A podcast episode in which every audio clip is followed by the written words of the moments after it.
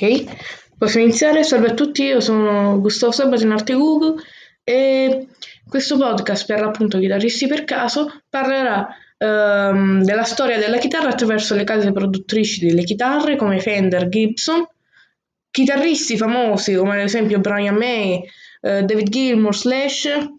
Parleremo anche delle penne in generale, perciò non parleremo solo di chitarristi, ma anche per esempio di ehm, cantanti, batteristi, perciò chitarristi per caso e più che altro un nome per me. Vabbè, comunque iniziamo. Oggi parleremo della famosissima casa produttrice di Leo Fender. Allora, prima di tutto iniziamo a parlare eh, di Leo Fender. Leo Fender, nome completo di Clarence Leonidas Fender, nasce ad Anaheim, non so se di sicuro l'ho pronunciato male, il 10 agosto 1909 ed è morto a Hughton, non so se l'ho pronunciato, eh, l'ho pronunciato bene, nel 21 marzo 1991. È stato un lituraio statunitense.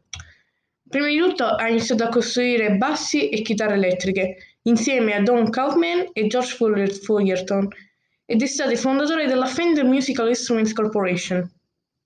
Fin da giovanissimo ha manifestato, un vivo, ha manifestato un vivo interesse per l'elettronica, perciò costruiva e riparava apparecchiature radiofoniche durante gli studi alle scuole superiori. Ha ottenuto il diploma nel 1928 in studi, eh, in studi di economia al Fullerton Junior College. Madonna, quante volte ho sbagliato il nome Fullerton.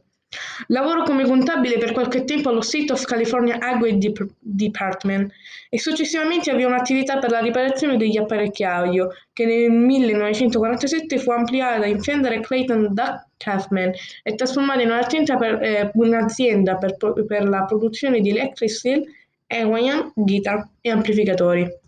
Nel 1950 Fender e Fullerton inventarono la Squire alla Broadcaster, prima chitarra elettrica di serie prodotta dalla Fender Electric Instrument Manufacturing Company. A causa di una disputa per conflitto dal nome già adottato da un altro costruttore di strumenti musicali, la serie di batterie Gersh Broadcaster, la chitarra Broadcaster fu rapidamente ribattezzata in Telecaster, così chiamata in omaggio alla rinascente televisione. La Broadcast, eh, scusatemi, Perciò la Telecaster eh, fu eh, un aneddoto, venne chiamata prima di tutto Nutcaster per l'appunto perché possiamo trovare, allora si trovava soltanto il pick up, il famosissimo pick up single coil eh, attaccato al ponte e per questo fu chiamato all'inizio Nutcaster.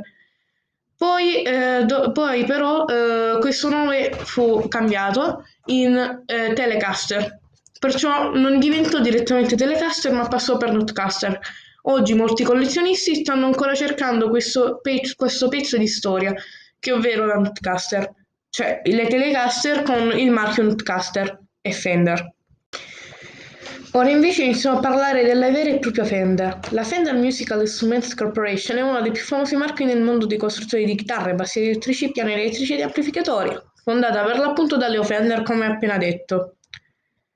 Gli strumenti Fender possono, abbiamo la Bullet che oggi conosciamo più che altro con la sottomarca Squire, comunque in possesso della Fender, la Coronado, la Custom, la Cyclone, eh, la Jaguar, la Jetmaster, ehm, i Lead e i Lead 2 prodotte negli anni 80 utilizzate da Steve Morse, le Maverick prodotte soltanto nel 69 in serie limitatissima, presenta tasti in stile Gibson e una paletta molto particolare. Meteor dal 2019, la Mustang, la Robert Stoneford, la, Showca- la Showmaster, la Starcaster, The 66, perciò una Stratocaster più una Mustang, una Powercaster e la famosissima Stratoca- Stratocaster dalle mille miliardi eh, di um, um, utilizzi da famosi chitarristi come Buddy Holly, Buddy Guy, Lodi Battaglia, David Gilmour, Eric Clapton, eh, Matt Knopfler, Pete Townshend, Rudy Gallagher,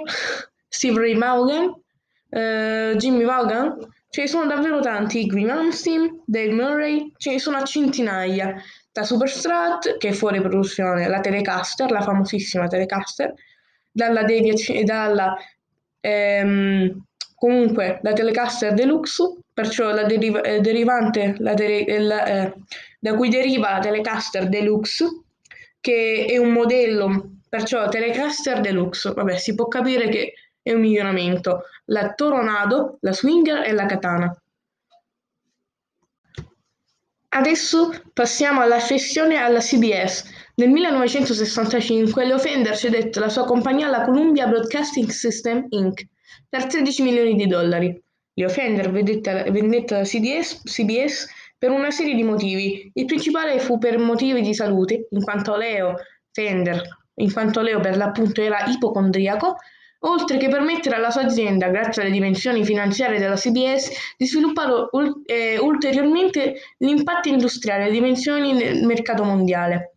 La reazione del mercato dopo qualche anno fu negativa. La percezione del mercato musicale fu quella di ritenere la CBS una compagnia interessata ai soli profitti e non alla qualità degli strumenti prodotti. Il termine pre-CBS indica gli strumenti prodotti prima del 1965 e sono ritenuti i migliori e più fedeli all'idea Fender.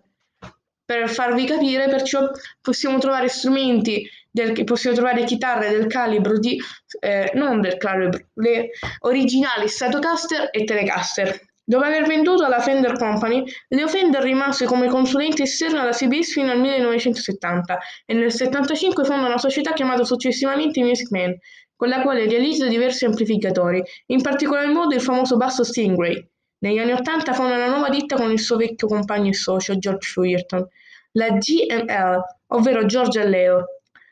Anno prima la moglie di Leo era morta a causa di un tumore riposa in pace. Leo si, eh, Leo si risposerà e continuerà a lavorare distaccabilmente nella GLL fino alla sua morte, che lo coglie nel 21 marzo del 91 a causa di una malattia di Parkinson. Nello stesso eh, anno va in pensione George Fullerton, morto nel 2010. Infine parliamo di oggi. Nel corso degli anni la Fender si è espansa notevolmente, inglobando nel suo gruppo industriale numerosi altri marchi, anche fra i più prestigiosi della storia della liuteria americana, come Squire, Squire, Guild, poi venduta nel 2014, Gretsch, Jackson e Char- Charvel, e produce ogni giorno più di 2000 strumenti. Nel 1985 la Fender Electric Instrument Manufacturing Company è stata venduta ai suoi dipendenti ed ha cambiato il nome in Fender Musical Instruments Corporation. Con il nuovo assetto Fender ha raggiunto molti strumenti al suo catalogo, mantenendo comunque in produzione tutti i modelli che hanno reso celebre il marchio. La Fender, pur continuando a produrre i suoi modelli negli Stati Uniti, ha diversi impianti, eh, ha diversi impianti in linee di alta qualità produttiva in Giappone. Per esempio, eh, ultimo aneddoto, perché poi chiuderemo il podcast, ehm,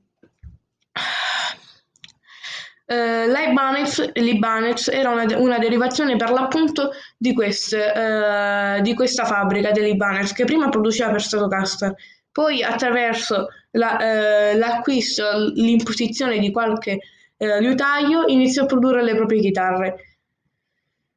Perciò possiamo trovare come l'Ibanez sia diventata da una semplice fabbrica a, una vera, a, una vera e propria, a, a diventare una vera e propria casa riconosciuta soprattutto per, eh, i, per, la gestione dei suoni molto ivi, grazie soprattutto ai, ai numerosi amba permessi alle proprie chitarre. Perciò chitarristi del, chitarristi del calibro di eh, comunque eh, Gio Satriani, anche se lui preferiva le PRS comunque, eh, potevano comunque, potevano comunque usufruire di queste chitarre eh, dal calibro più metal anche se possiamo trovare che l'Ibanez sia praticamente un marchio per tutti i tipi di chitarra. Comunque, eh, queste chitarre dal suono molto heavy entrarono nella storia e perciò molti chitarristi metal ne poterono usufruire. Grazie a tutti di aver eh, sentito tutto l'episodio. Se siete arrivati fino a qui,